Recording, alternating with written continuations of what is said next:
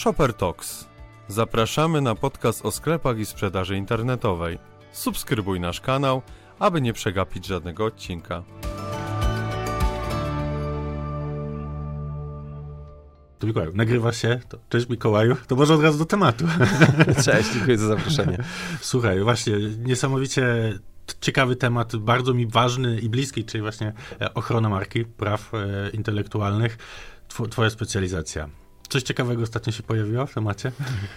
E, tak, y, nawet muszę powiedzieć, że, że jestem umówiony z panią prezes Urzędu Patentowego na wywiad odnośnie, y, będę chciał y, dowiedzieć się, jak w praktyce podchodzą do troli patentowych, ponieważ ostatnio w zeszłym roku mieliśmy bardzo, bardzo dużo spraw klientów, którzy zauważyli, że ktoś inny zarejestrował ich znak towarowy i tak do tej pory często była sytuacja taka, że były wspólnik, pracownik, jednostkowe przypadki. Tak teraz jest taka, znalazłem kilka podmiotów, które pozgłaszały 20-30 logo różnych sklepów internetowych. I to jest, y, no ewidentnie widać, że, że to było zrobione w złej wierze, bo tutaj mamy mhm. na przykład sklep z, y, z włosami do doczepiania, nie wiem, marka piwa, apteka, no po prostu od sasa do lasa te wszystkie marki y, i wszędzie jak sprawdzaliśmy później, to są sklepy działające w internecie, każdy powiedzmy pod inną spółką. To nie ma mhm. przypadku, że ktoś nawet jeżeli chce otworzyć jakiś biznes, to wchodzi w 20-30 totalnie z różnych branż. Widać było, można powiedzieć, ja, ja czasami mówię mówię tak, że i takie pytanie może pani prezes zadam. Jeżeli coś ma dziób jak kaczka, łapy jak kaczka, prawda, i pióra jak kaczka, to do jasnej cholery to musi być kaczka, kaczka, prawda? I teraz mamy coś takiego, y, ewidentnie to widać i pytanie, czy ekspert z urzędu sam z siebie y, takie rzeczy będzie blokował. Teoretycznie powinien, no ale to już... Ale widzisz, ale to poruszyłeś bardzo ciekawą kwestię, która jest nagminna na marketplace'ach, szczególnie na, moim zdaniem, najtrudniejszym, jakim jest Amazon, że właśnie e, firmy nie do końca dobrze się przygotowują do tego startu. Zapominają po tych pewnych kwestiach, a potem no, jest płacz, zgrzytanie zębów.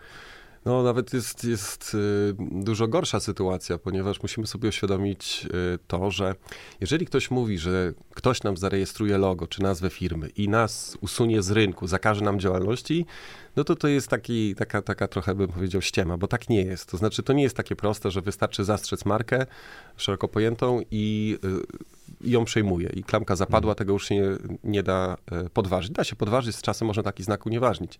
Natomiast to trwa e, najczęściej, jak się ktoś dobrze broni, to i kilka lat. Ja miałem taki spór, gdzie e, do prawomocnego wyroku sądu czyli przeszliśmy przez wszystkie instancje, 8 lat czekaliśmy, aż, a sprawa ewidentnie zgłoszona w złej wierze, mhm. ten, ta rejestracja. Natomiast chodzi o to, że właściciel takiego zarejestrowanego znaku towarowego, czyli przykładowo nasz konkurent, może jednym mailem usunąć nas z Amazona, Allegro, Elixa.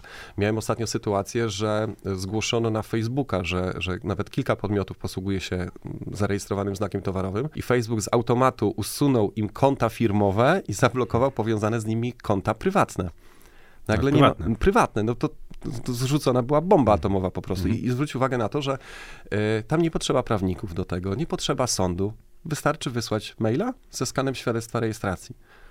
I, i tu, tu jest prawdziwe zagrożenie, że, że prawnicy mogą powiedzieć, no ale są narzędzia prawne do tego, żeby to wzruszyć. I oczywiście, tak, jesteśmy w stanie taki, e, takie prawo unieważnić, ale to potrwa przynajmniej w opcji minimum, przynajmniej kilka miesięcy, bliżej roku, a jeżeli ktoś będzie chciał się bronić, to, to kilka lat. I na przykład ktoś ma biznes na Amazonie, i nie może przez kilka lat sprzedawać. Przecież to jest, to kładziemy Mam firmę. dokładny, dokładnie taki przykład, można powiedzieć, jak z mody na sukces. Było dwóch braci, tak? Jeden zaczął sprzedawać, drugi dla niego produkował. I nagle ten taki produkt, bardzo designerskie stoliki, meble. No i właśnie była sytuacja, że brat e, jak to w rodzinie bywa, bracia się rozstali i drugi zaczął nie tylko produkować, ale też sprzedawać na Amazonie. No i co więcej, właśnie on zaczął zgłaszać wzory przemysłowe i wystarczyło do Amazona przesłać zgłoszenie wzoru i nawet nie, nie otrzymał jeszcze tego mhm. wzoru, tylko sam dokument i już Amazon usuwał tego drugiego sprzedawcę, blokował, potem odblokowywał, potem nie i nagle problem, zamiast skupiać się na biznesie, bawimy się w coś takiego. No, ja osobiście mam takie podejście, że no jak trzeba się y, spierać, to to, to robimy. Y, mi się podoba takie powiedzenie o Leszku Millerze, on kiedyś, o, o, nim się tak mówił, jak był jeszcze bardziej aktywnym, nie wiem, czy on w ogóle jest aktywny już teraz politykiem, ale że Leszek Miller lubi brać udział w wyborach, jak wie, że wygra. czy tam na przewodniczącego partii. I ja trochę tak do tego podchodzę w kontekście przygotowywania klientów. My jako rzecznicy patentowi, ja mam takie wrażenie, że dwie trzecie naszej pracy to jest przygotowanie klienta na ewentualne problemy. Jedna trzecia to są te takie spory, gdzie trzeba dochodzić roszczeń, albo bronimy swojego klienta, czyli najczęściej przygotowujemy tą strategię, wskazujemy, jakie elementy własności intelektualnej warto chronić, bo nie uważam, że, że wszystko mhm. warto chronić. E, przecież jest Coca-Cola, jest y, panierka KFC. Y, to są wszystko elementy, które są chronione gdzieś tajemnicą przedsiębiorstwa. Te firmy nie zdecydowały się na uzyskanie patentu. Dlaczego? Bo istotą ochrony patentowej jest to, że my nasz wynalazek musimy opisać i ujawnić światu po 20 latach, bo tyle maksymalnie mogą trwać y, ochrona patentowa, wszyscy mielibyśmy przepis na Coca-Colę. Każdy mógłby robić dokładnie y, ten sam napój. Tak Mówię, tak jak było teraz z klockami Lego.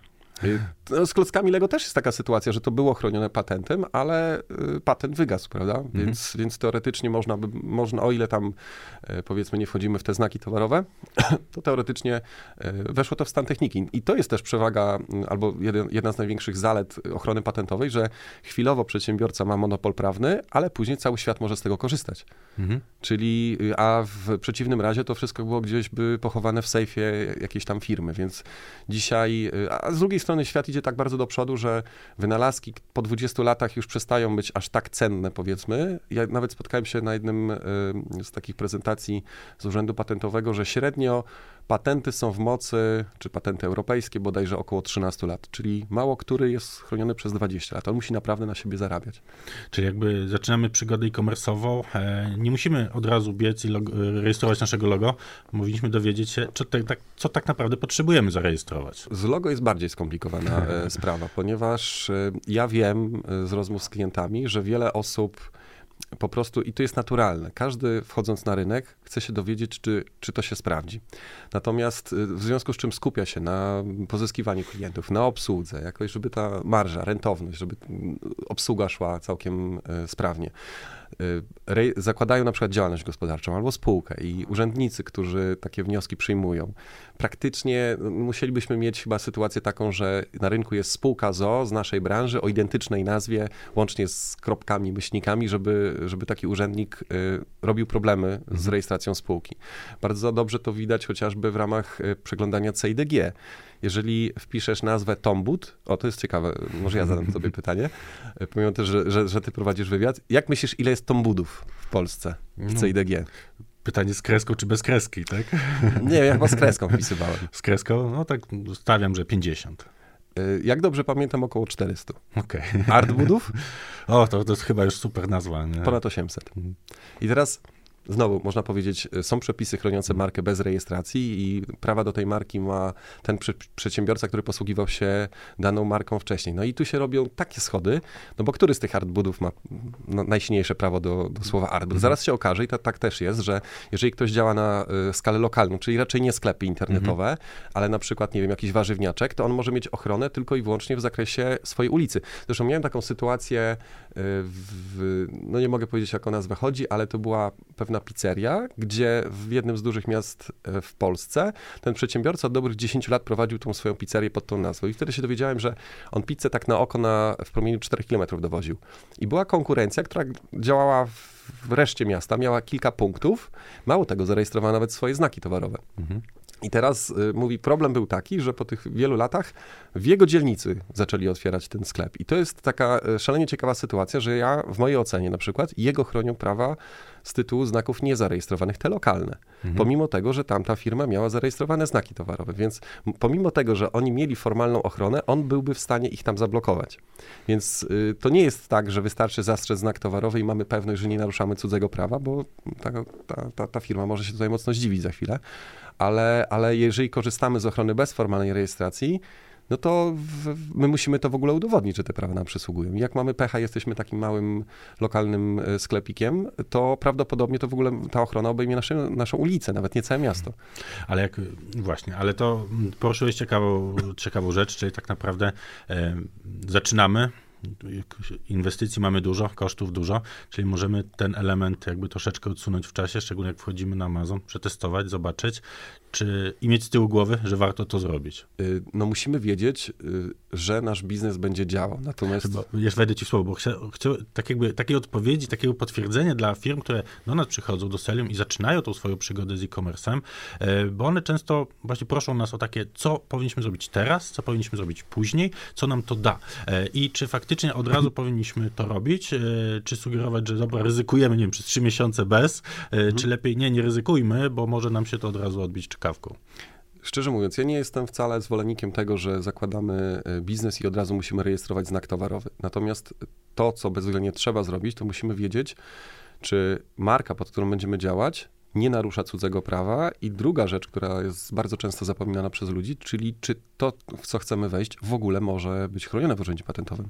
Moim mhm. zdaniem około połowy problemów naszych klientów dotyczy tego, że posługują się nazwami opisowymi, co jest w e-commerce standardem. I y, mogę powiedzieć historię jednego z moich klientów. Taka dość y, zakończenie, można powiedzieć, dla osoby z zewnątrz zaskakujące, ponieważ on pomagał, y, nasz klient wtedy jako zatrudniony jeszcze w firmie swojego pracodawcy, rozwi- no, sprzedaż na Amazonie. I tam była mhm. historia taka, że spółki się rozpadają, czy, czy, czy współprace się kończą, jeżeli jest albo źle z pieniędzmi, albo za dobrze z pieniędzmi. Takie, takie, taką opinię słyszałem. Więc ten człowiek tak pomyślał, że to jest tak duży rynek, że y, w sumie sam to wszystko ciągnie, mhm. to po co ma mieć szefa nad sobą. Ale zrobił to w sposób taki zgodny z prawem, czyli odszedł. Y, oczywiście to nie było miłe, bo wiadomo, że, że ciągnął sprzedaż. Natomiast założył własną firmę pod własną nazwą y, i zaczął bardzo dobrze działać na, na, na Amazonie na tyle, że po kilku miesiącach tam miał kilkaset tysięcy złotych przychodu w ogóle z tego. Ciężko powiedzieć, jakie tam zyski. Ale chodziło o to, że jego były pracodawca, widząc to, chciał jakoś mu zaszkodzić i zgłosił e, do EUIPO, czyli tego urzędu rejestrującego unijne znaki towarowe, jego mhm. nazwę.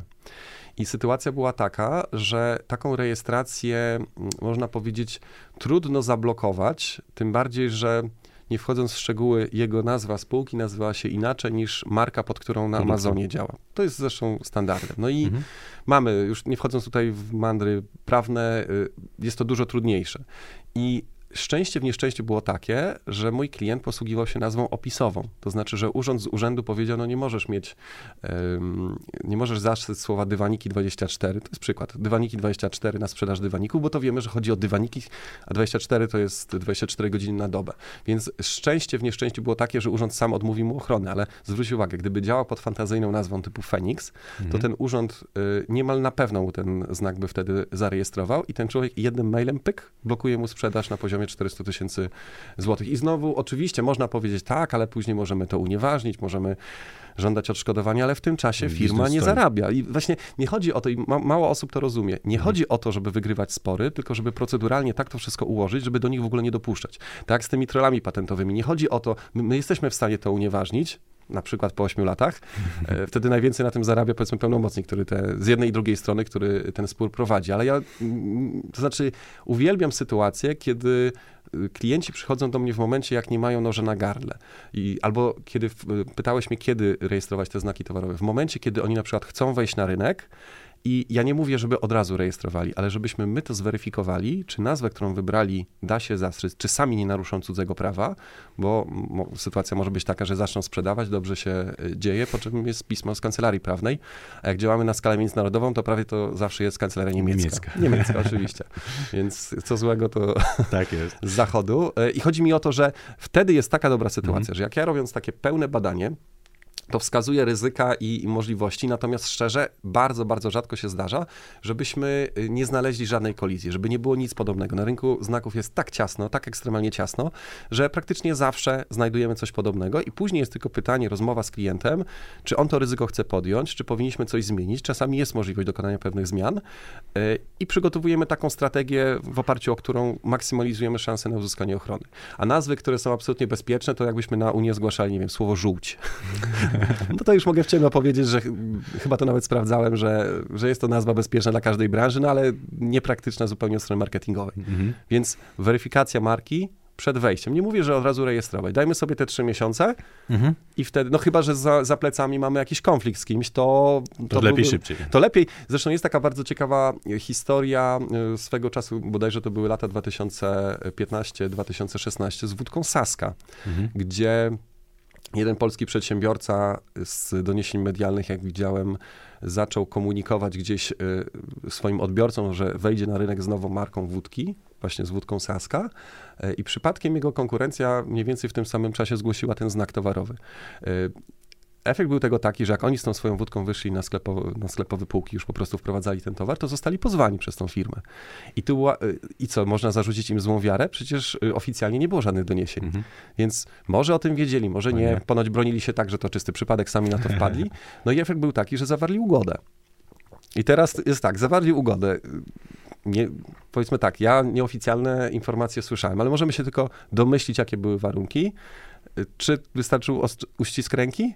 Raczej nie. Bardzo mało prawdopodobne. E, Nie będę tutaj mówił, jakie są plotki, ale na pewno, e, no chociażby z samego faktu, że ta sprzedaż była zablokowana, no i trochę wizerunkowo, no bo nagle ktoś popełnił błąd, zwrócił uwagę na, przy, przy milionowym po prostu wolumenie sprzedaży tego typu towarów, nawet duże firmy popełniają takie błędy. Więc to nie jest tak, że e, dużego na to stać. Zresztą teraz jest, je- jeżeli ktoś ma zgłaszać znaki towarowe, to teraz jest dofinansowanie z Unii Europejskiej na poziomie 1000 euro. Tak, to na pewno rzucę w link w opisie. Tak, ja taki bardzo obszerny artykuł na ten temat napisałem, więc To też znajdę. y, tak, tak, tak, tak. I y, tam jest wszystko. Zresztą ten program już w zeszłym roku działał, więc jeżeli ktoś uważa, że to jest za drogie, no to można powiedzieć, że teraz to jest tańsze niż kiedykolwiek wcześniej, ale i duzi, i mali przedsiębiorcy mają takie problemy, bo o tym się nie mówi.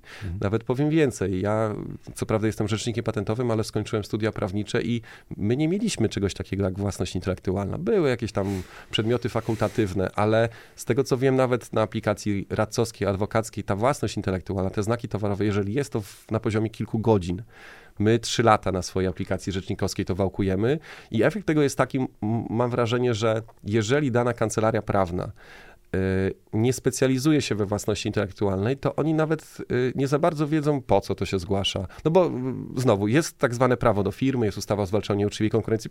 Po co taką cholerę mamy jeszcze znaki towarowe zgłaszać? Przecież klienta i tak te prawa chronią. I ja w, praktyce widzę, że no, to jest teoria. W praktyce, y, zresztą te trole patentowe, jak widzą, że dana firma nie ma zarejestrowanego znaku towarowego, to jeszcze sami sobie to zgłoszą i jeszcze dostaną dofinansowanie na to. To może takim e, lifehackiem będzie, że nie, nie skupiamy się na nazwie naszej firmy, marki, tylko skupiamy się na tworzeniu produktów i brandów pod produkty. No tak, to znaczy, to nie jest tak, że znak towarowy, czyli marka, którą chcemy zastrzec, to musi być nasza nazwa firmy.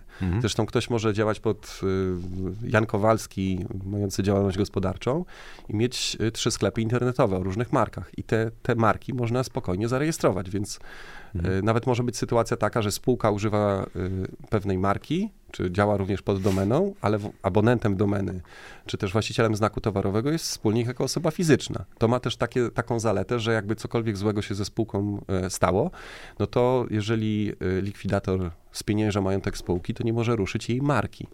Zresztą tak się, tak się z, y, że tak powiem, y, udało się sprzedać y, markę Atlantic, która przez wojnę na Ukrainie, ale to jeszcze chyba za czasów dwa, te, te, te, tego pierwszego ataku w 2014 roku, mieli tam jakieś centrum dysto, dystrybucyjne, czy, czy produkcję, teraz już nie pamiętam. No im to tam kręgosłup przetrąciło, ta, ta cała sytuacja i ta marka została za milion złotych sprzedana.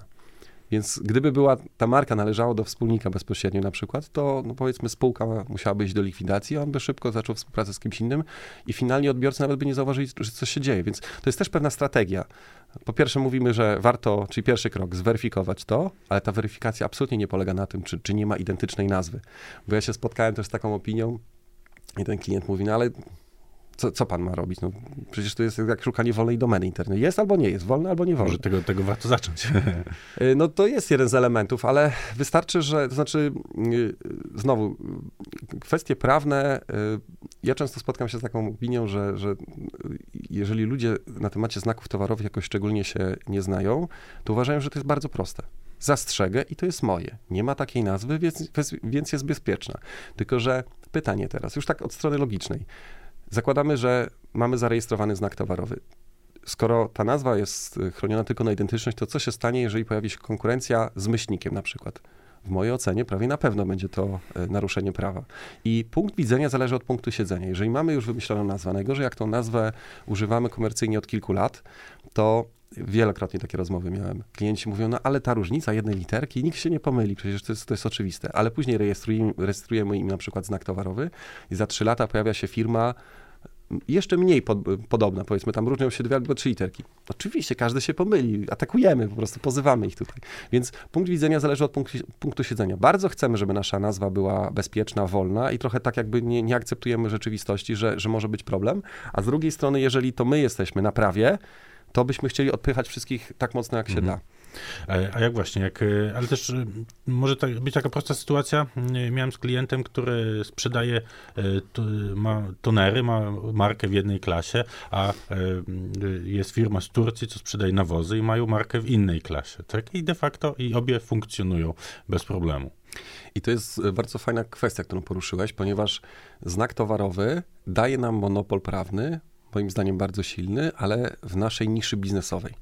No bo teraz, jeżeli on sprzedaje tonery, to o ile mu spadnie sprzedaż, jak y, będzie się reklamowała firma z nawozami? Nic mu nie spadnie. nie spadnie. No bo istota tych znaków jest taka, że chronimy y, czy nasze interesy przed tym, żeby klienci nie byli wprowadzeni w błąd. Więc y, zresztą jest marka y, zegarków Atlantic i tej bielizny Atlantic, prawda? To jest mm. Ta sama. Ja tutaj znalazłem, że jest Allegro, prawda? To, to pasuje ten przykład. I czekoladę Allegro znaleźliśmy gdzieś. Okej. Okay. No. Były też takie witryny sklepów we Włoszech e, z Allegro. Y, no tak, tak, tak, więc y, to jest taka kwestia, że o ile tylko, y, oczywiście jak, jak wszędzie w prawie są pewne wyjątki, o ile tylko firma jest chroniona, czy, czy dana marka w danej branży, no to ta branża i podobne branże są przez nią zmonopolizowane przez rejestrację znaku towarowego. Wyjątkiem są firmy, które są ekstremalnie popularne. Mhm. Przykładem było niedawny, chyba nawet w tym roku był wyrok w sprawie, gdzie pewien człowiek zgłosił do rejestracji dla pojazdów nazwę Google Cars.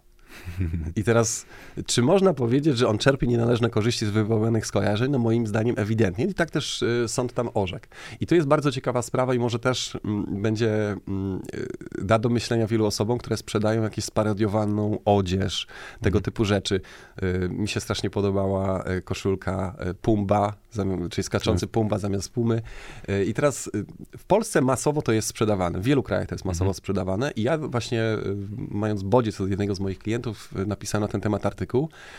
Rozgryzłem to i się okazuje, że w Stanach Zjednoczonych udana parodia, która nie narusza powiedzmy, powiedzmy nie, nie przekracza pewnego smaku, jest dozwolona, a przykładowo chyba, jak dobrze pamiętam, był taki spór, z koszu- jak była koszulka zamiast Coca-Cola, to mhm. taki sam napis kokaina. I tam już uznano, że to narusza, narusza, te prawa. Tak, narusza. Natomiast w Polsce i Unii Europejskiej jest zasada taka, że te znaki renomowane są chronione przed ryzykiem, y, albo inaczej, przed, przed tym, żebyś nie czerpał nienależnych korzyści. I teraz zwróć uwagę, że im Puma lepiej się reklamuje, tym Pumba lepiej się sprzedaje. Y, innym świetnym przykładem, to mi się też bardzo podoba, y, są ciuchy dla psów Adidok. I teraz możemy, na polskim Allegro jest masa firm, które to sprzedaje, a był wyrok, ja go też tam cytuję, wyrok, no, de decyzja y, EUIPO, tego Urzędu Unijnego, gdzie ktoś próbował zastrzec znak towarowy Adidok e, i uznano, że Adidok jest y, kolizyjnie podobny do Adidasa, właśnie przez tą renomę. Pomimo tego, mhm. że Adidas głównie chyba klasa 25 odzież, a tam była bodajże 19, czyli ciuchy dla psów, mhm. czy tam dla, dla, dla zwierząt. Więc y, w Polsce prawo nie ma poczucia humoru i możemy naruszyć taki znak towarowy, pomimo tego, że w tej chwili wszyscy to to sprzedają. Ale wiem, że niektóre firmy aktywnie z tym walczą i takie oferty znikają. Czyli ci, którym, hmm. którym usuwają te aukcje, no nie chwalą się tym, więc jest cisza i na przykład mm, widziałem takie koszulki, były, jak jest, kojarzysz logo Chupa Chupsa? Mhm. W ogóle y, Salvador Dali bodajże je zaprojektował. Tak, y, no to ktoś zrobił takie logo, tylko że z si było napisane. nie ma tych koszulek, przynajmniej ja nie widziałem, żeby one były, więc po cichu ktoś dostał tak. po głowie i, i, znikają, więc pamiętajmy o tym, że taki biznes, jak ktoś stworzy sobie cały sklep z tego mhm. typu asortymentem, to może się zdarzyć, że za parę lat będzie miał problemy z tego tytułu. To jest bardzo ryzykowny biznes. A, a jesteśmy w temacie marketplace'ów, to właśnie jest Amazon Merch, tak, w Polsce nie jest tak bardzo popularne, właśnie, czyli miejsce na Amazonie, gdzie możemy sami projektować, y, wrzucać do sprzedaży właśnie koszulki lub różne mhm. produkty z nadrukami e, i, i to w Polsce zaczyna też być bardzo, ca, ca, cały biznes wokół tego budowany i mam wrażenie, że dużo może problemów się przez to pojawić, jeśli ktoś będzie zbyt e, dużo czerpał inspiracji. Nie? Ojej, to jest też e, temat rzeka, co to znaczy inspiracja, mhm. co oznacza plagiat. Był, była też ciekawa sprawa, bodajże już teraz sprzed dwóch lat, ja w ogóle wtedy się dowiedziałem, że coś takiego jak ekipa istnieje, Verso i w ogóle ta, ta sprawa z tej sowy. Teraz już jesteś na topie. Jestem na topie. Jestem na topie, bo na ten, na ten temat film nagrałem, gdzieś tam ludzie ze mną wywiady robili. Tak, tak. Ponieważ y, sprawa y, pokazuje, no niestety, znowu, no przecież y, oni tam całkiem duże pieniądze hmm. zarabiają na tym, ogromne zasięgi mają, więc na pewno mają środki, żeby korzystać z konsultacji jakichś prawnych. Natomiast y, z tych informacji wynika, że ta, ta influencerka po prostu skopiowała to logo, ale już nie chodzi o to. No, no to, to, to jest dramat w ogóle, skopiować kogoś logo i sobie e, działać, ale to, co później zrobiła, jest już bardzo typowe, e, można powiedzieć, w branży szeroko pojętej e-commerce, to znaczy, grafik miał stworzyć coś w tym stylu, tylko żeby nie naruszało, nie naruszało prawa. No i y, gdzie biedny prawnik mhm. ma wiedzieć, gdzie jest granica między inspiracją i plagiatem? I ja się tak tylko domyślam, że pewnie jest taki mit wśród i grafików, i, i ogólnie przedsiębiorców, że 30% różnic obchodzi plagiat, czy obchodzi, y, czy obchodzimy prawo. No tak nie jest. No i szukamy tak naprawdę w jednym i drugim, czy w oryginale i tej w cudzysłowie kopii, szukamy elementów twórczych, no bo jeżeli umówimy się teraz, że ty i ja rysujemy sobie e, czarnego kota stojącego na czterech łapach, to te koty nie będą do siebie podobne. Ale można powiedzieć, opieramy się na tym, sam, na tym samym pomyśle. E, natomiast jeżeli ja wezmę twojego kota i go trochę zmienię, to prawie na pewno naruszę prawa autorskie. Tak to działa, więc e, od razu taka, taka sugestia, że robienie zmian w oryginale prawie zawsze nie wystarcza. Albo, a nawet jeżeli wystarczy, to strona przeciwna może nie być, y, albo może chcieć nas na przykład pozwać, albo nas blokować, bo uzna, że, to, że, że te zmiany są niedostateczne i wchodzimy w spór. A proceduralnie powinniśmy tak to doprowadzić do tego, żeby nie było nawet takiego ryzyka. Więc y, te zmiany i w nazwie, i w wizualizacji, i w logo powinny być takie, żeby właściciel pierwowzoru nie miał głupich pomysłów, żeby nas tutaj blokować. Żeby jak trafi to do jego kancelarii, to żeby oni powiedzieli, a, to takie naciągane. To... Zresztą ja też po dwóch stronach działam, albo bronię, albo atakuję i mówię jak... A, a co więcej? Y, no, to znaczy za, zawsze jest przyciąganie liny. Jeżeli klient mówi, że tutaj nas, y, boimy się, że ktoś nas mhm. Y, będzie atakował, no to ja wtedy mówię, no to zróbmy większe zmiany. No ale, a czy możemy zmienić tak, żeby nic nie zmieniać za bardzo, ko kojarzyć się tak samo, a nie naruszać prawa? No, czyli mieć ciastko i zjeść ciastko. No, no nie da się. Częsty problem, którym też się spotykam e, trochę na tym, co powiedziałeś, zlecamy grafikowi. Bardzo popularny jest zlecanie na różnego rodzaju portalach zagranicznym twórcom z Indii, Pakistanu, z Chin. No i tam, to idąc dalej, przygotowanie produktu, szczególnie jak y, na Amazonie chcemy sprzedać jakiś produkt, znaleźliśmy sobie jakąś niszę, przeanalizowaliśmy i tak dalej, no znajdujemy producenta, zlecamy mu produkcję, a oni się tym kompletnie nie przejmują, czy jest, ty masz do tego prawo, czy nie masz do tego. Dla nich prawo własności intelektualnej to jak egzotyczna przyprawa tak naprawdę. Więc to też jest taki temat, y, który powinniśmy bardzo pilnować, że to na nas ciąży ta odpowiedzialność, a nie na tym producencie tak naprawdę. Jest duży problem na przykład w Chinach, że ludzie ściągają czy jakieś foteliki, czy jakieś różne akcesoria, wychodząc z założenia, że y, producent, skoro to sprzedaje, to znaczy, że może. Ja się spotkałem z taką, e, wiele tematów mieliśmy z, Chi, e, z Chińczykami i generalnie, e, no, przepraszam, jeżeli kogoś obrażę, ale spotkałem się z takim powiedzeniem, że Chińczyk powie wszystko i podpisze wszystko, byleby ci sprzedać. Mhm. Więc ja miałem historię klienta, który sprzedawał produkt i dostaliśmy tutaj, w ogóle to był przypadek w ogóle, gdzie zarzucono mu naruszenie patentu. I on mówi, no ale Chińczyk powiedział, że to nie narusza i mhm. w ogóle ten produkt zastrzegł jako wzór wspólnotowy. A z tymi wzorami w Unii Europejskiej jest tak, że ja dzisiaj e, zgłaszam puszkę Coca-Coli, ona dostanie ochronę. Zresztą głośna sprawa niedawno, strój Mikołaja został przed, w, w zeszłym roku. Tak, tak, tak. I ten człowiek, który to zarejestrował, zaczął wszystkich e, na Allegro usuwać. To pokazuje z jednej strony, e, że szybko dostał ochronę i że, że ona jest bardzo skuteczna. Tam, tam żadnych prawników nie było potrzeba. Mhm. Wystarczyło wskazać aukcję, napisać, e, czy tam wysłać e, skan świadectwa, ale prowadzi to do takich patologii właśnie, że, że możemy zgłosić wszystko. I co się okazało? W toku sprawy okazało się, że Chińczyk mało tego, że wiedział, że z tego będą problemy, to wiedział o swoich klientach w innych państwach, którzy też już byli wcześniej pozywani z tego tytułu, a pomimo tego mu to sprzedał. Więc my naprawdę, i, i to jest problem, ja czas, czasami dostaję takie pytania, czy my możemy sprawdzić, czy to nie jest zastrzeżone? No mo możemy, choć bardziej, e, to znaczy samo badanie po na przykład, nie wiem, ktoś jakąś tam grabki pokaże, e, no to szukanie po, po wszystkich grabkach jest trudne, ale e, łatwiej jest po jakimś tam producencie. Mm, Sprawdzamy wtedy, co on wszystko, co, on chroni albo czego nie chroni. Natomiast tu powinni, powinna nam się taka lampka zapalić, że po prostu no, nie możemy w 100% ufać i absolutnie nie można powiedzieć, że, że to, że nam ktoś sprzedał, to jest to bezpieczne. Z drugiej strony często zdarza się też tak, że producent, który ma swoje autorskie produkty, zleca do Chin i Chińczyk na przykład drugą partię towaru puszcza na powiedzmy czarny rynek, więc y, Mhm. powinniśmy się zabezpieczyć w ten sposób, że na przykład chronimy design jako te wzory wspólnotowe i wszystko, co przekroczy granicę Polski, możemy zgłosić to do Urzędu Celnego, na przykład wiedząc, że nasz konkurent zaczął coś takiego sprzedawać, zgłaszamy do Urzędu Celnego, Urząd Celny trzepie po prostu y, jego kontener, jak znajduje te grabki, to, to mu blokuje y, je na granicy i później jest pytanie, upraszczając, albo pan to niszczy, albo będzie spór.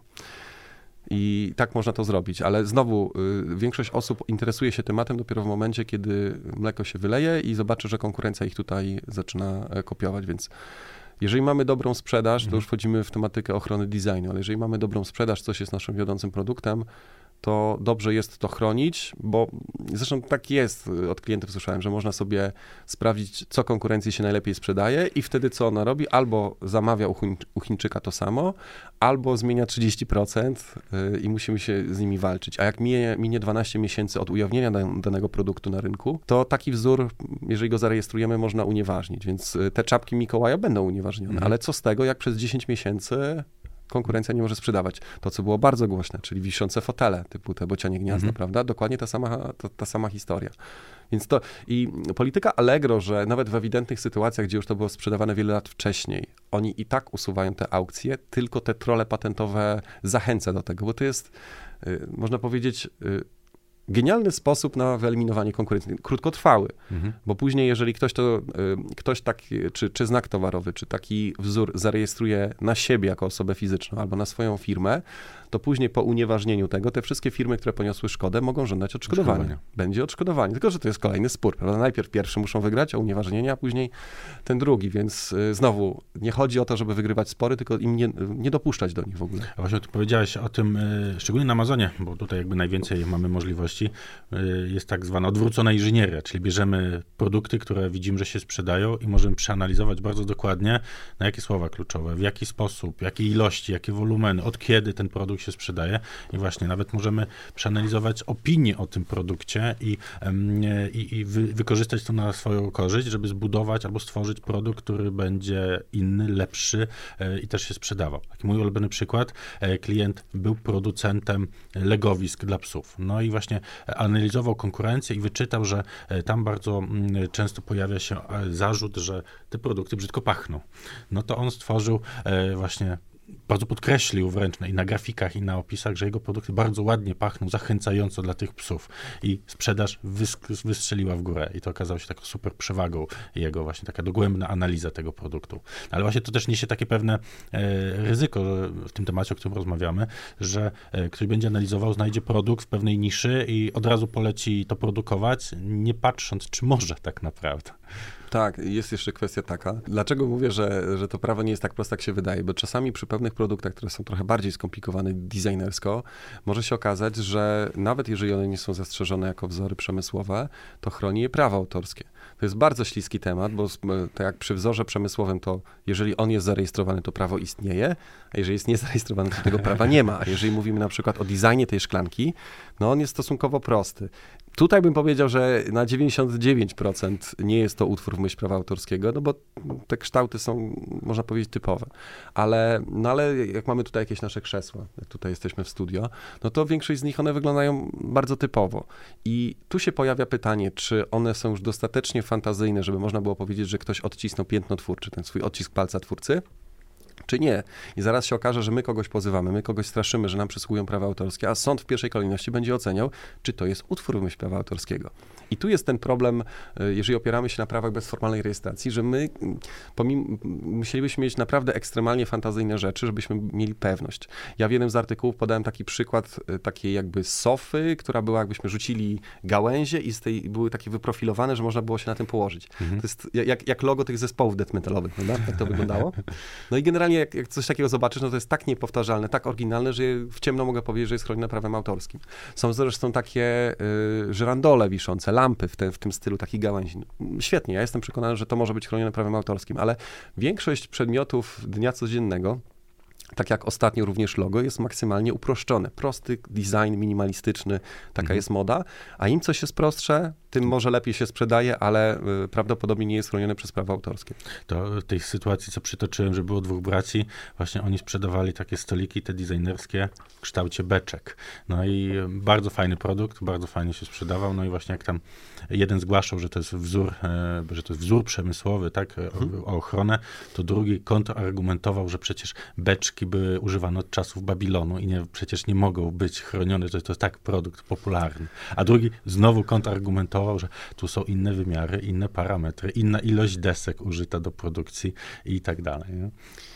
Są to e, trudne rzeczy, ale powiem w ten sposób. Lepiej być tym, który posiada to prawo, bo e, zwróć uwagę... To, to też cenna rada. Tak, tak, tak, bo ja to porównuję jak e, kiedyś, no teraz niestety też każdy chcąc nie chcąc się uczy trochę o wojnie, ale jak był atak Amerykanów na, na Irak i zdobywali Kabul, to pamiętam, że jakiś czytałem artykuł, gdzie była mowa o tym, że atakujących powinno być więcej niż obrońców w stosunku 6 do 1 czy 10 do 1, żeby, żeby to miasto zająć. Po, po, czym tam była sytuacja taka, że chyba nie wiem, czy z kimś się dogadali i wpuścili do tego miasta. Nie wiem, czy pamiętasz, była taka historia, że tam minister jakichś spraw wewnętrznych mówi, że będą się bronić do upadłego, a w tle czołg już jechał. To, to, to mi utkwiło, no, z, z historia sprzed kilkunastu lat. Ale co chcę powiedzieć, ja to tak samo, to mhm. porównanie mi się bardzo podoba w kontekście tego, jak mamy znak albo wzór zarejestrowany. Pomijając te czapki Mikołaja, bo to mhm. jest po prostu, to jest tak słabe, że no wystarczy... No, ale, ale działa zadziałało. Y, zadziałało, ale to, to, to, powiedzmy nie jest wyzwaniem unieważnić taki wzór. Pewnie przyjemność, bo, bo, bo w imię dobra, że tak powiem, walczymy o, o świętego Mikołaja i święta, ale, ale to, to, to nie jest wyzwanie. Natomiast chodzi o to, że bardzo często jest tak, że te dowody nie są tak, tak proste, nie są tak idealne, więc to konkurent. Ja mówię tak, że mając zarejestrowany znak towarowy, czy ten wzór, odwracamy ciężar dowodowy. My wyciągamy świadectwo, mówimy, to jest nasze. Amaz drogi Amazonie, wywal tą aukcję, mhm. prawda? I on wywala. Natomiast konkurencja wtedy musi poświęcić kilka miesięcy, bardzo często skorzystać z usług na przykład rzecznika patentowego, żeby taki wzór unieważnić. I ja y, nawet czasami jest tak, że ktoś może mieć rację, że ten wzór był ujawniony kilka lat wcześniej, ale jak nie ma na to dowodów, a dowód musi być z datą pewną, czyli musi być, przedstawiać wygląd tego, no, na przykład na fakturze y, zazwyczaj nie ma zdjęć mhm. produktów, mhm. więc mamy jakąś sygnaturę, trzeba to połączyć z katalogiem, może ze znaniami świadków. Robi się tam y, to dość skomplikowane, co oznacza, że to na wnoszącym o unieważnienie takiego prawa spoczywa obowiązek przedstawienia tych dowodów i czasami może być tak, że ich po prostu nie ma. Bo jak ktoś to zrobi mądrze, to zarejestruje wzór i wywali wszystkie dowody na ujawnienie wcześniejsze. I, i możemy mieć rację, ale nie wygramy mhm. tego.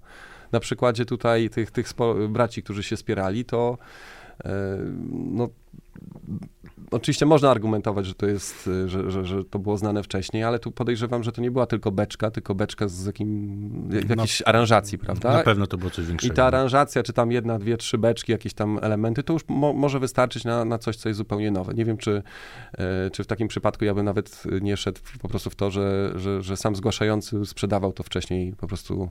Ja mówię, mhm. najczęściej jest pod latarnią. Jak, jak mamy sytuację taką, że ktoś nas straszy zarejestrowanym wzorem, to ja mówię, pierwsze co sprawdzamy, Instagrama tej firmy. I szczerze, trzy czwarte dowodów od razu znajdujemy u osoby, która po prostu nam ten wzór zgłosiła. To jest standard. Nie jakieś tam internety czy coś, tylko po prostu, no bo ludzie mają tą, tą wiedzę prawną taką bardzo krótką, w sensie na, na takim podstawowym poziomie. Zastrzegę to jest moje. Zastrzegę usunę.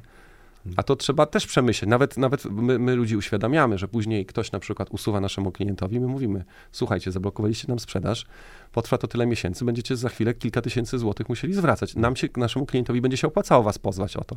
A mamy takie dowody na unieważnienie, więc idźcie do swojego jakiegoś prawnika, niech zobaczy te dowody i powie, czy my, mhm. czy my przesadzamy, czy nie. I wielokrotnie się zdarza tak, że, że po takim piśmie e, te firmy mówią, dobrze, no to akurat wam przy, co, cofamy tą skargę do Allegro i przywracamy wam sprzedaż, bo, bo rozumieją, jakie są konsekwencje.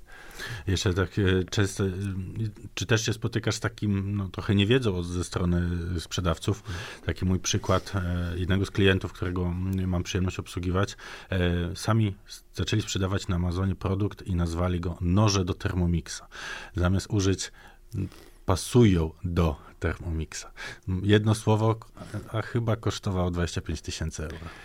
No, tutaj jest, e, e, to jest ciekawa i też bardzo praktyczna kwestia, ponieważ to nie jest tak, że właściciel znaku towarowego ma na niego totalny monopol. To znaczy ja mogę użyć w nazwie aukcji Thermomix, jeżeli sprzedaję Thermomixy, oryginalne, kupione na przykład od jakiegoś dystrybutora, albo rynek wtórny, prawda? Mhm. Już, nie wiem, kupuję nowszą wersję, albo, albo znudziło mi się E, i, i go sprzedaje, nie można mi tego zakazać. Zwróć uwagę, sprzedajesz samochód, nie wiem, Toyota Yaris i co, nie, no. musisz pytać o zgodę Toyoty? Nie, może nie. I to się wydaje oczywiste. Mhm. Natomiast jest zasada taka, że żeby móc posłużyć się cudzym znakiem towarowym, musimy y, działać zgodnie, jak to się mówi, z uczciwymi praktykami w przemyśle i handlu. Czyli de facto, żeby poinformować o czymś. I teraz coś, co ja obserwuję na Allegro i często się pojawia, że ludzie próbują tak na siłę uzasadnić, że, że wolno im się tym danym, y, y, daną, danym znakiem towarowym posługiwać. Czyli na przykład ktoś sprzedawał półki do klocków, do ludzików Lego a po co y, użył ludzik Lego? No bo siłą rzeczy wyszukiwarczy się fraza. pojawiał. Tak, ale to jest takie nie, nieuzasadnione, to znaczy Lego e, z tym, y, z tym walczyło. Mieliśmy też taką sprawę z ciuszkami dla Barbie, prawda? One też się lepiej sprzedają właśnie w, w tym kontekście. I tu jest taka cienka granica, bo możemy oczywiście powiedzieć, że pasuje do, do Thermomixa, albo nie wiem, może użył nieautoryzowane ostrza pasujące do Thermomixa i wtedy eliminujemy ryzyko, że ktoś pomyśli, że to jest y, ewidentnie związane z, Coś czuję, że tu jednak nie było takiego, mm, takiej myśli, tylko raczej skrót od razu, że noże do Thermomixa. Tak, ale najlep najlepsza sytuacja, znowu, y, ludzie czasami coś wyczytają, ale nie za bardzo rozumieją. W ogóle zastanawia mnie to, że ktoś potrafi robić y, duży biznes, sprzedawać mhm. duży wolumen e, produktów, a na przykład nie pomyśli o tym, żeby się skonsultować z rzecznikiem patentowym. Naprawdę e, łatwiej i taniej i bezpieczniej jest wydać nawet te kilkaset złotych, niż później nawet poświęcać czas na, na tego typu rzeczy. Widziałem na przykład coś, co, co było dla mnie zabawne w kontekście dywaników samochodowych. I to już od jednego klienta słyszałem, że jak na dywaniku samochodowym był nadruk Opel, to on się sprzedawał 10 razy lepiej niż dywanik bez tego. I ktoś wpadł na pomysł i y, całe Allegro zaczęło to powtarzać, że tam było napisane, że wszelkie znaki towarowe użyte tam, czy, czy w ofercie, czy na produkcie, użyte są w celach informacyjnych, żeby poinformować, do jakiego samochodu to pasuje. Y, I tam powołano się na przepisy ustawy prawa własności przemysłowej. No ale E, żeby poinformować, że dywanik pasuje do Opla Corsy, nie trzeba robić tego na druku. To jest przekroczenie tak zwanej do, e, dozwolonego użytku znaku towarowego i to da się zakwestionować. Z kolei można by było napisać, że to są dywaniki pasujące do i w opisie aukcji pisać do jakiego modelu. I to można robić. Mhm. Natomiast druga sprawa jest też taka, Czyli to mówi prawo. I moim zdaniem, gdyby ktoś taką firmę pozwał, to uważam, że jest bardzo duża szansa, żeby ich tam e, wybronić. A to, że sobie nadruk zrobią i powiedzą, że to też jest informacyjne, już nie. Natomiast ja obserwuję również coś takiego, że te duże marki y, lubią zgłaszać każdy przykład y, naruszenia, czy, czy w ich ocenie naruszenia. I te duże portale czasami, jak to się mówi, duży, duży może więcej, więc oni asekuracyjnie, jak mają wybór, to, to usuwają to. Więc pomimo, ja czasami mówię klientowi, że w mojej ocenie narusza prawa, a pomimo tego na przykład ta duża marka w praktyce jakiś pracownik tego Allegro czy Amazona po prostu się... Nie zastanawia no nie zastanawia, tu jest ta sama nazwa i, i to są już niuanse również prawne, gdzie i w twoim przypadku ktoś użył się, y, użył tego określenia Thermomix w jego ocenie w funkcji informacyjnej. Ja mówię, że w pewnych sytuacjach można i teraz trzeba te niuanse rozpoznać, ale tam nie pracują rzecznicy patentowi, tylko ludzie po jakimś tam większym bądź mniejszym przeszkoleniu i działają według pewnych procedur, a, a asekuracyjnie y, prawdopodobnie w tych, na tych portalach jest tak, że jak macie wątpliwości, to usuwajcie. No tak, no bo w sumie dbamy o tego kupującego, kto on kupujący ma dostać fajny produkt, oryginalny produkt, pewny produkt, a nie podejrzany. No i to jest, to jest oficjalna wersja. Nieoficjalna wersja jest taka, że są przepisy o świadczeniu usług drogą elektroniczną, które mówią, że jeżeli portal dostanie informację o możliwości naruszenia na przykład czy praw autorskich, czy własności intelektualnej, to o ile zareaguje i wywali taką aukcję, to nie ponosi odpowiedzialności z tego tytułu.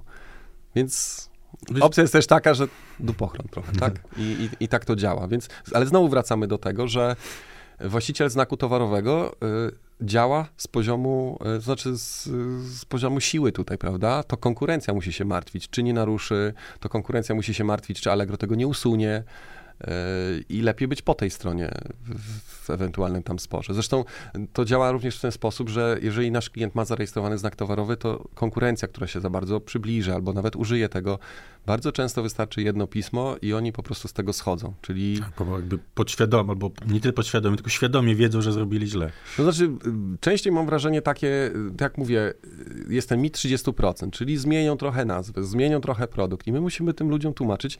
Zresztą yy, mieliśmy nawet ostatnio, to, to, to się nie, nie, raz i nie dwa razy zdarzyło. My, y, jak nawet piszemy, mam wrażenie, że ja rozumiem rynek i że większość osób nie robi tego złej intencji, żeby kogoś podrobić, tylko po prostu z pewnej niewiedzy. Po prostu ludzie nawet y, są, są absolutnie przekonani, że ta zasada 30% działa w stosunku do wszystkiego.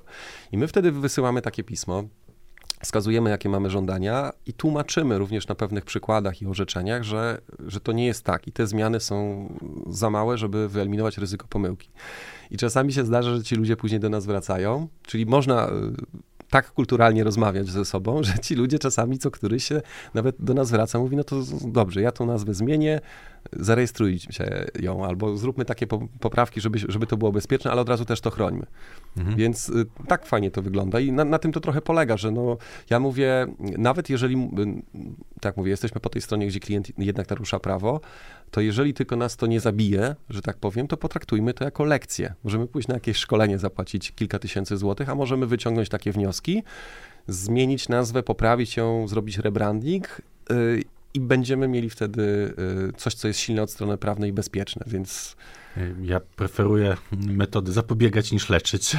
No jest to tańsze, tak. Jest ale, to tańsze. Ale nie ma się co, no, każdy, każdy mhm. przedsiębiorca mhm. musi popełnić błędy. No tak się, tak się uczymy, więc o ile, tak jak mówię, tylko te błędy nas nie zabiją, no to potraktujmy to jako po prostu lekcję. No, możemy iść na szkolenie, możemy kupić jakiś kurs, a możemy z takiej sytuacji wyciągnąć wnioski i bardzo często jest tak, że, że no może nie mówię, że długie godziny z klientami yy, przegaduję, ale odsyłam ich do pewnych materiałów i oni po prostu uczą się pewnych rzeczy. Ta, ta własność intelektualna, tak jak mówiłem, sami prawnicy, tak z definicji, z, z, samej aplikacji tej wiedzy nie wyciągają, oni dopiero w praktyce się często tego uczą. E, dlatego, dlaczego sami przedsiębiorcy mieliby to, to wiedzieć? Najczęściej jak kogoś boli, to się dopiero uczy tego wszystkiego. Czyli zmierzając do końca, bo przyjemnie się z tobą rozmawia, ale jakby musimy być przygotowani, świadomi, ale nie musimy startować od razu z takimi grubymi armatami, żeby wszystko rejestrować. Nie, nie, nie musimy. Ja jestem faktycznie zwolennikiem tego, że jeżeli czujemy, że nam biznes działa, to dopiero e, idziemy dalej, ale może przynajmniej zainteresować się pewnymi tematami, bo ja uważam w kontekście weryfikacji tej naszej nazwy, e, przed chwilą powiedziałem, że sprawdzenie wolnej domeny internetowej e, o niczym nie świadczy, ale możemy wejść na, na przykład ja na jednym z moich blogów napisałem artykuł, jak sprawdzić, czy nazwa jest zastrzeżona. Możecie zobaczyć, czy wybrana przez was fraza jest chroniona, czy nie. Czyli takie badanie na identyczność można zrobić, gdzie ewidentną kolizję mhm. jesteśmy w stanie y, od razu wykryć, więc... Tak na szybko, bez, bez jeszcze inwestowania. Y, tak, tylko kluczowe jest to, żeby zobaczyć, na jakim terytorium to jest chronione mhm. i czy to, to jest nasza konkurencja, a nie producent nawozów, prawda, bo to nie jest dla nas żadną przeszkodą, ale Dokładnie. po prostu pamiętać o tym, że jeszcze bym może na koniec tylko powiedział w kontekście y, nazwy firmy, bo to też się często pojawia, fakt, że my wymyśliliśmy nazwę, czy fakt, że my nawet założyliśmy taką działalność gospodarczą czy spółkę, nie sprawia, że my mamy jakieś, y, z samego tego faktu mamy prawa autorskie do marki. W 99% przypadków prawo autorskie w ogóle nazwy nie chroni i, i, y, spór, bardzo często spory o nazwę zespołu muzycznego y, toczą się o to, kto wymyślił, czy kto, jest, kto ma prawa autorskie. Sąd mówi, to w ogóle nie jest utwór. Tak było w sporze o y, nazwę Papa Dance, Kombi ostatnio, gdzie też sąd powiedział, że ani logo nie jest utworem, bo jest zbyt proste, ani sama nazwa nie jest mhm. utworem, więc o czym my tutaj mówimy, prawda? I wtedy wygenerowujemy to prawo podmiotowe, dopiero rejestrujemy je, ale wtedy, kiedy wiemy, że, że ten biznes ma, ma przyszłość.